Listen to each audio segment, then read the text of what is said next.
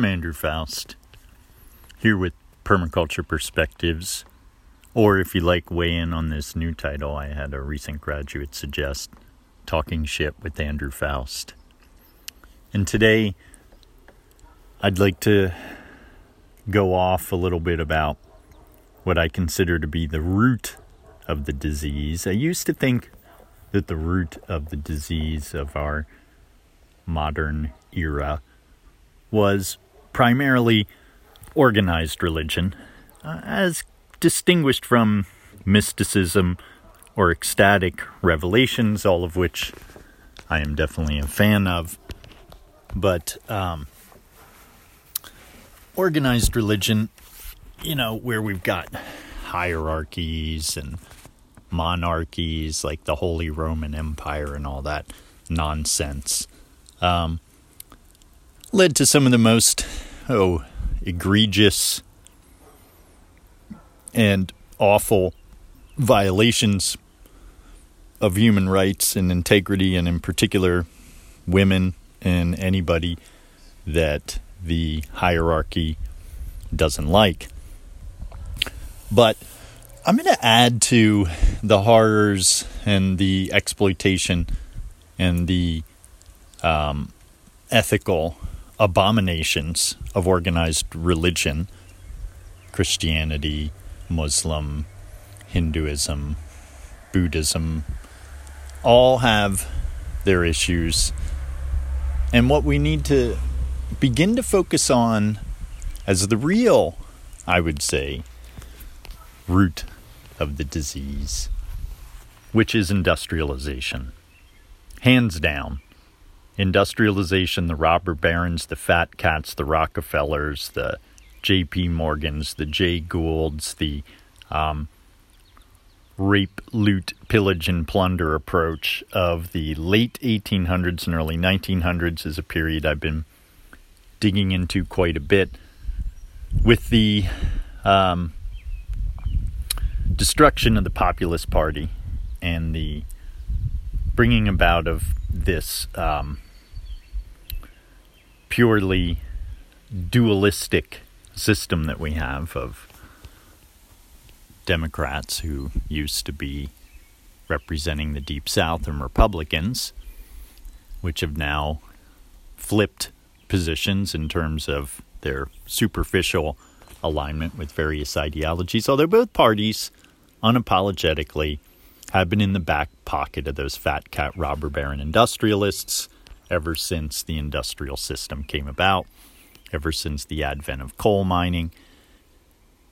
And I think that it's an important topic for permaculture to consistently come back to the recognition that the foundation of permaculture, the fundamental philosophical premise that Bill Mollison and David Holmgren have done such an excellent job of focusing on, which is the industrial food system. And the fact that after we had the war machine dialed in to use chemicals and other insidious means to kill people, when the war effort ends, we go to war on nature.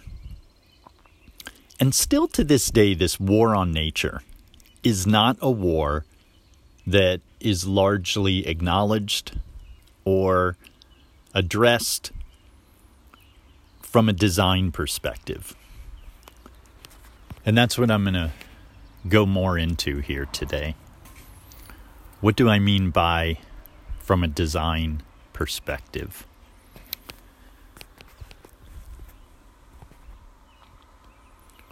The present economy is propped up on inequity, exploitation, and economic nonsense. Subsidies, to start with, are an example what I mean by economic nonsense. Non economic, money and sense, as well as not making common sense. Because subsidies, in short, are taking tax dollars that we as private citizens have shelled out to the federal and state government, and it's taking our money and giving it to private enterprises so that they can exploit us in the workplace and run away laughing all the way to the bank with a profit. Because in the industrial economy, we have this complete fallacy kept afloat by our politicians that we all need jobs. Oh, yes. Yes, we need jobs, don't we? Jobs, jobs, and more jobs. And yet, at the end of the day, what kind of job are we talking about? Working in a mine? Working in a industrial cattle operation? Working as a widget construction person for a nanotech enterprise? Working at a retail venue for a fast food distributor? What kind of jobs? Working at a Cresco Labs where we've got industrial chemical cannabis production in Ellenville? You know, what kind of jobs? Because this is an important question to ask of this presupposition that we simply need jobs. We don't simply need jobs. We, the people, need lives that are respected by our politicians and by our economy and our infrastructure. And instead, our lives, our quality of life, is consistently disrespected, denigrated, and downtrodden by the politicians, by the industrialists, by the corporatocracy. And the biggest problem in the American economy, in the global economy today, is the lack of recognition and acknowledgement that the most productive, the most enjoyable way for us to provide our foundational need, which is food and a good life, is provided by what is described as, by scientists, by the World Bank, by the International Monetary Fund, by the FAO.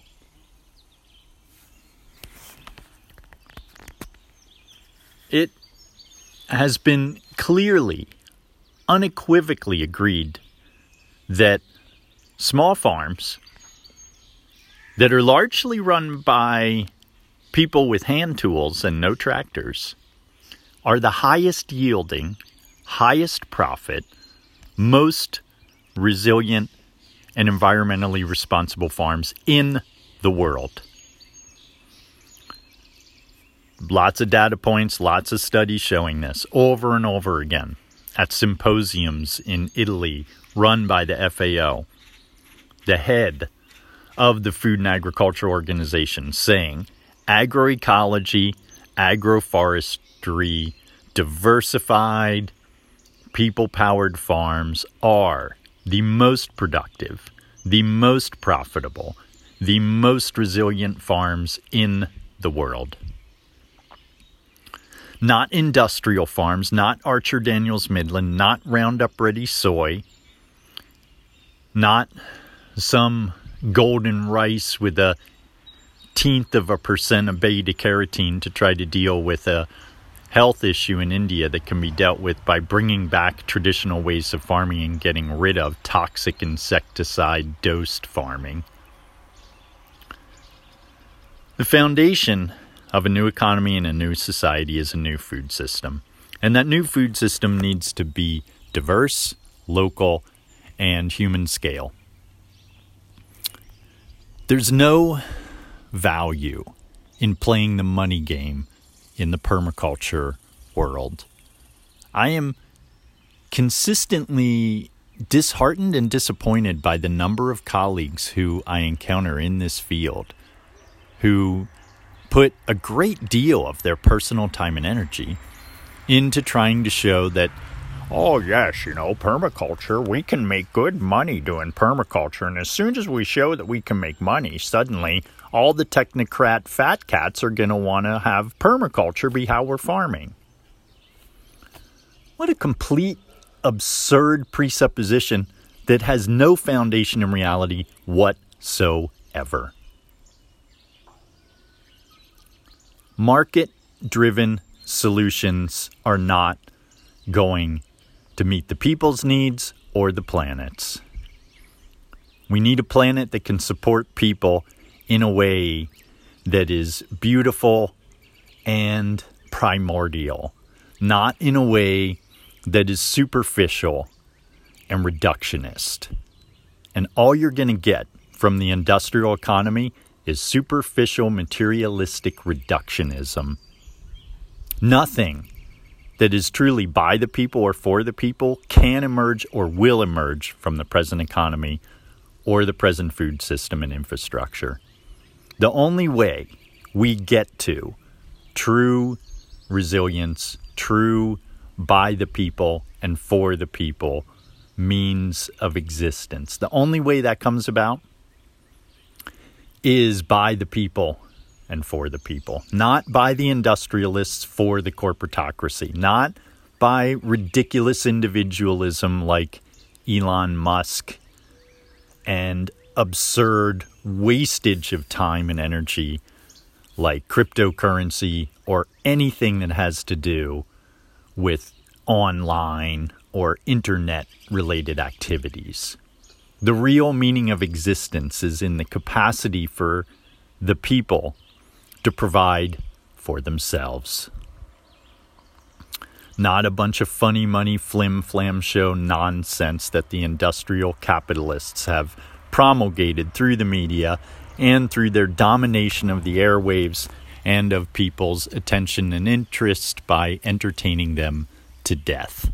A premature death, by the way, I might add, which can be prevented by not getting yourself sucked into a whirlpool of nothingness where vacuous mentalities become the norm and we lose any sense of meaning or purpose because we're not doing things outside with our bodies that actually provide us with food to eat or clothes on our back or meaningful material needs being met in a way that we have any tangible psychological connection with.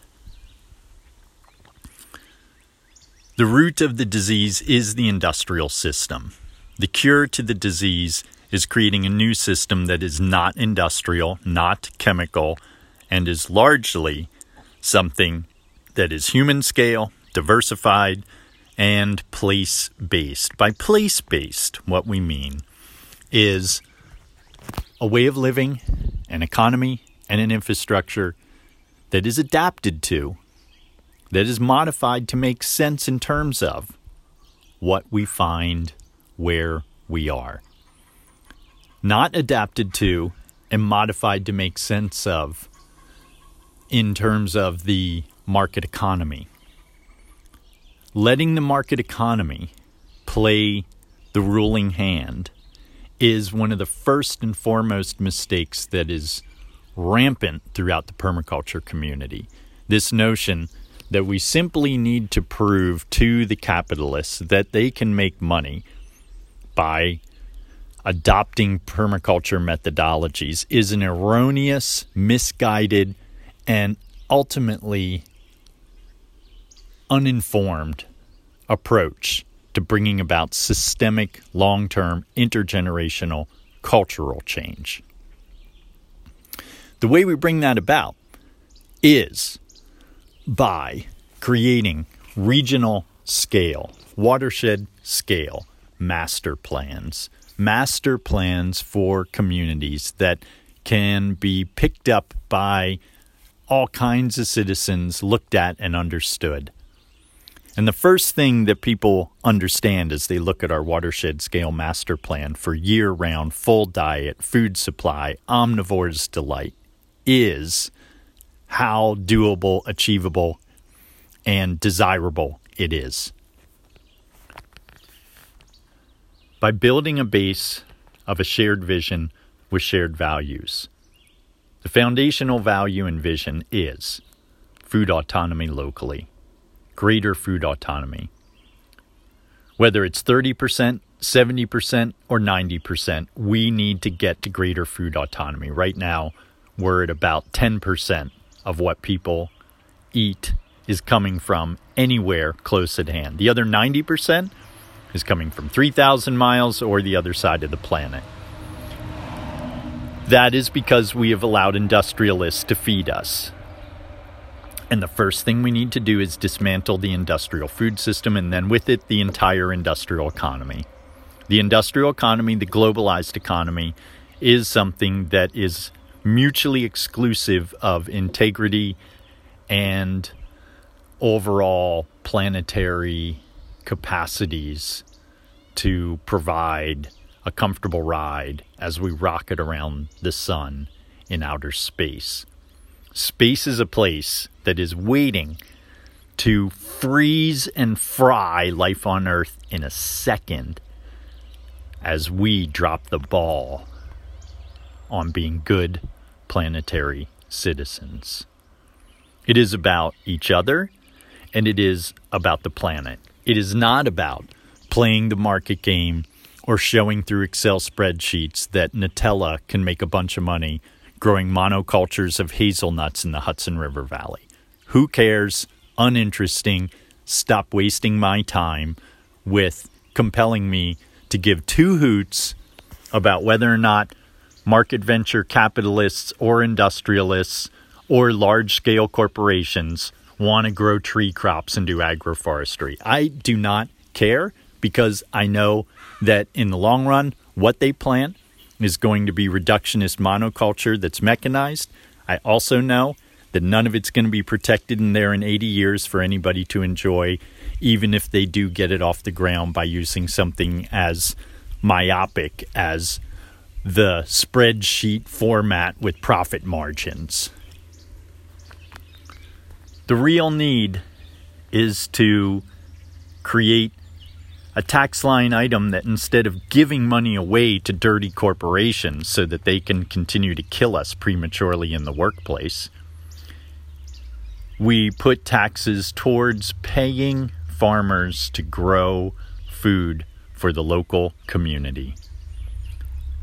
And they grow that food for the local community on protected conservation land with a maximum of tree crops and perennial crops along the edges, creating extended riparian river corridors with pecan trees and heartnut trees and butternut trees and hican trees and selected varieties of hickory like the Grainger, as well as some chestnuts like the Dunstan chestnut and the Finger Lakes and the reality is that sadly, many of my colleagues in the permaculture community just think we should grow chestnuts, chestnuts.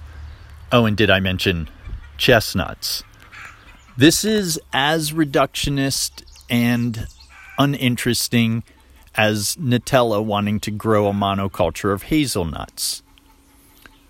What we need to supplant the industrial nonsense is a localized food system that has a diversity of tree crops that have been selected and developed by people for people that are interplanted with well suited wild species that are going to bring back habitat, diversity, water quality, and showing that as we create these regional food sheds that are adapted to our geography and our climate and our watersheds, we will begin to apprehend what it means to create a food system that exists independent of, outside of the commodified, market driven industrial economy.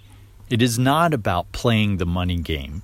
It is not about showing that permaculture or ecological based ways of farming and growing can make money.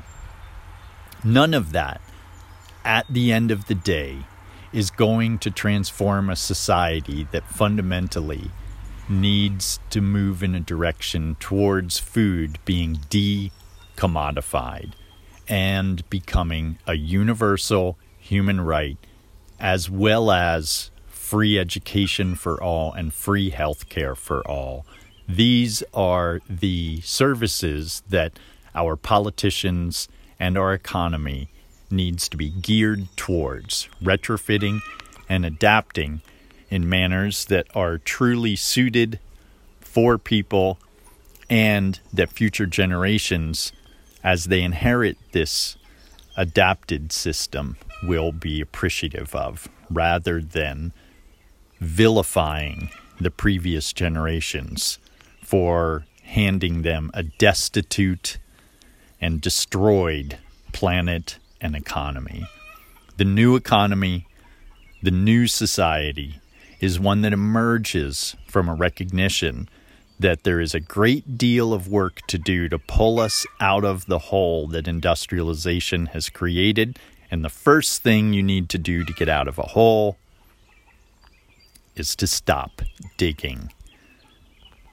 And it is again surprising to me as a permaculture educator, as an advocate of positive change, how few of my colleagues and peers focus on a whole new infrastructure and economy that is localized, that is regionalized, and does not follow in the footsteps of simply trying to show how venture capitalists and industrialists can all make money practicing and applying permaculture. This is not of interest, nor is it going to accomplish the ends that we would like to achieve. What will accomplish those ends is local communities collaborating and creating comprehensive plans for food independence, year round, full diet, omnivore's delight, coupled with, dovetailed with energy independence green job training centers, and conservation land owned by public entities that provides the food shed foundation for the local ability to become a decommodified food providing community. And as we begin to create these larger scale regional watershed based permaculture plans, then we will be showing how permaculture really leads to transformative change. As long as permaculture is playing the money game of we're going to help you create an ecotopic backyard fiefdom where you no longer have to participate in the present morally and ethically bankrupt system. No, that is an illusion that is entirely unattainable and undesirable we're going to show how it is that large scale corporations can suddenly make money doing agroforestry and silvopasture. No, that is simply going to lead to, at best, a short term blip on the screen of moneyed interests getting behind something that they've been convinced by people with good intentions is going to change the world as long as they just plant trees and plant trees and plant trees. I'm sorry to inform you it's a little more involved than that.